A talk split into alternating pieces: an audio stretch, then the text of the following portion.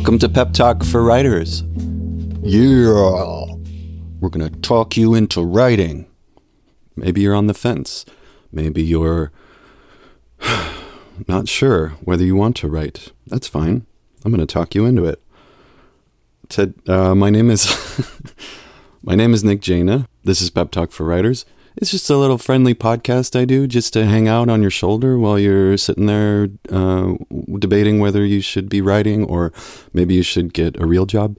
You can have a real job too. You can go to your real job after this, but there can always be some time for writing. That's part of what I want to talk about this week. I want to talk about the this idea of containers. Um, this this really helps me to you know, a lot, a lot of the things that I talk about with teaching writing is how to move forward even on the days and the weeks where you don't feel inspired, where you don't feel particularly poetical and romantic. How do you keep moving forward to get some momentum and progress even those times? Because that's going to end up being the majority of your days, to be honest. Um, when you kind of flip that switch to be a writer, I find one of the difficult things is realizing that it doesn't make everything come alive and everything is inspiring and on fire all the time. It just means you've you're setting aside more time for writing, but there are still those days where you just feel like nothing is inspiring, everything's sad, nothing is a metaphor. And so I want to have some systems in place so that we can have some executive capability to keep moving forward and build up writing, even on those days and weeks and months and years. Um, so containers. Uh, a container is like this show is a container. It's it's 15 minutes where there is a safe space to explore some ideas. We can share it together. We know the parameters of it and what happens. Like there, there's there's a real value to just knowing what this is and and the shape of it and what can go in here and what doesn't go in here. So for writing, it really helps me to give myself containers of where to put ideas, where to put things, just to start differentiating this is this thing and it's not this thing. And so now, now that I know that, I can make it more this thing, or I can add some contrast to the thing. And if I have those containers, I can focus on that thing and then know where to put it. And that helps me to expand on that thing. For example, one exercise that I do is before and after. And this is really simple. If you just choose a place and you pick two times and just say before and after, and you write about that place before and after, and make sure that those time periods are distinct. They don't have to be opposite, but it helps if they're just very different.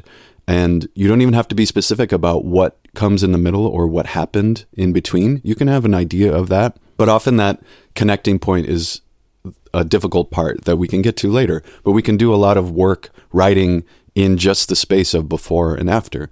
I did this in a novel that I wrote that came out last year called Hitomi.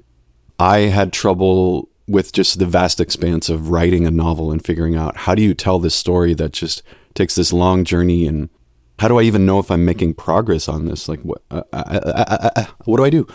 So I was teaching writing workshops and I gave this assignment one time. I remember I was in Questa, New Mexico, and I gave this assignment, and it was a workshop where we wrote in person and gave it 15 minutes.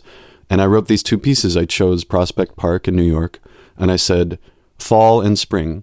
I know that my story starts, uh, the story that I was writing. I knew it was going to start and end in New York, and it was it was starting in the in the fall, and and an end point could be at some point after would be the spring. So I knew that those places were there, even though I didn't know the development of this character or all that was going to happen, what tragedies were going to happen. Um, I knew that those were the starting and ending points, and that some change was going to happen, and maybe it was going to be positive, uh, maybe like a wistful positive, a positive with reservations. So I just did some writing, and I wrote these two pieces. I'm going to read them for you right now, in the same 15 minute block, and two or three years later, they ended up in my book, and they ended up about 300 pages apart. So this whole story of the book takes place in between these parts, but I wrote them on the same day and it really helped me to differentiate okay, now I'm writing just about this before period and now I'm writing about just this after period. So I'm going to read uh, from my book Hitomi. Uh, we walked through Prospect Park. The leaves were starting to tremble and let go for the season. It was as though the Pantone swatch factory exploded and shot out colored cards of cardamom and verdigris. The swans in the lake were biting at each other. So, just a very simple portrait of Prospect Park in the fall. And then 300 pages later, at the very end of the book, spoiler alert, um, we get to Prospect Park in the in the spring. The cherry trees of Prospect Park had something important to say, and they weren't going to wait much longer. Even as crumbled piles of dirty snow lingered on the ground, the trees all around were ready to start the show. They were going to skip the previews and go right to opening night. And it goes on from there, but I wrote those pieces in that same session, and it just helped me to, um, you know, think of it as like a like a plinko board, like in the in the old uh, Price is Right. You start at the top and you put this chip in, and it kind of bounces around and ends up at a slot at the bottom. So if I'm having an idea of okay, what are my associations with Prospect Park? Um, that first differentiation can just be the season, and it can really help to categorize these things and put them into different containers and separate them. And then, so I have this idea of the changing leaves, and that's obviously fall, and the swans are fighting because they're mm, they know the cold's coming or whatever the reason why they're fighting is. Um, and then I have this other idea of cherry trees blossoming and and that sound and that color and that, that feeling. Um, what is the sound of cherry trees blossoming? I don't know. So you put those little plinko chips in there, and I go you know, and everybody claps, and then they end up in these different containers, and then you start to amass more things in these containers, and and maybe another session you just now that you have some momentum there in this container you look in there and you can add more to that and you can expand on that knowing that there's this little germ of a focused idea that is about this place in this time period. Um, I, that that simple idea is really helpful for me in just approaching the big expanse of how do I write a book? How do I tell a big story?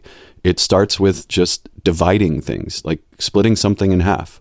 So even just for the entire book that you, you could just say, well, I know there's a before and I know there's an after. I don't even know what the thing is that happens, but I know there will be something that happens in the beginning when everything is sort of okay, but like there's this longing. And I know something that will happen at the end when someone's tired, but they're happy, you know? You can start to build up associations with those containers and then make smaller containers and uh, add to those things that are defined by their differentiation from something else. That very basic process really helped me to just get moving because really what you want is accumulated momentum and material that makes you feel like, okay, at least I have some pages here. I have some, before I even had a story, I had some change happening in the environment. You know, I kind of, it's kind of like painting from the background uh, up and, you know, painting the, the the hills and the river in the back, and then getting to Mona Lisa later. Not to say my book is Mona Lisa, but the background painting, adding layers, and then the the characters, the story, the the population, the plot can come when you've done some of this work and you know the landscape more. I don't I don't know if that's how other writers do it. Sometimes I felt like I was uh, well the whole time I was writing my book I felt like I was kind of doing it backwards because I was just out of my social shyness. I I was afraid to confront characters. I was afraid to confront plot, and so it was easier for me to describe landscape, which is totally fine. Um, you can get a long way with describing that. You can show a lot of change and a lot of momentum. And so I did a lot of that work, and my book is about this band traveling around to different cities. And I had kind of painted the landscape first. And then I put these characters in, and then they were expressing love and frustration. And they were in these places that I had already had a really clear vision of of the little niche of that of those places that I knew that I was depicting. They had a character to them, and that was a place that I could drop these characters in, and it and it just already had this momentum to it. It's it's it's like having this background texture to your painting before you put the characters on it. So that's my testimonial to containers and just slotting things and differentiating them to make it easier to start to show some change. Like change doesn't have to be anything other than just movement of something to something else. I, I was often afraid of plot, afraid of like big plotty soap opery kind of plots. And this is a way for me to ease into it in a way that felt comfortable of, okay, I know the seasons change. I know day turns into night. I know uh, the tides go in and out. I, I know that change happens. I can just start documenting those changes, and then maybe I'll feel comfortable showing that in characters and movement and emotions. Maybe that gives me the stage to set where I can put these characters. So, my suggestion for a writing prompt today, if you need one, is to write before and after. Think of it as two separate pieces, even as you're writing it in one session. There's, Mm, and, and this, it really helps me to pick a place, I think, to focus on. Pick a place and then just write before and after. And the before can be morning, night, it can be winter, summer, it can be 1912 and 2012.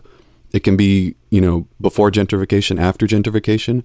Just you don't even have to reference the event or the thing that's in the center. You don't have to know what that is. You don't have to make the connection in the story. Write two separate pieces that show these two different time periods and just see what happens with that container where that's all you need to do. Just see what kind of writing can occur. And knowing that this the contrast of these two things will show that change, you don't have to do any of that in the actual writing itself. Like those two things, those containers going up against each other, like like a red going against a green, will show that contrast, will show that change.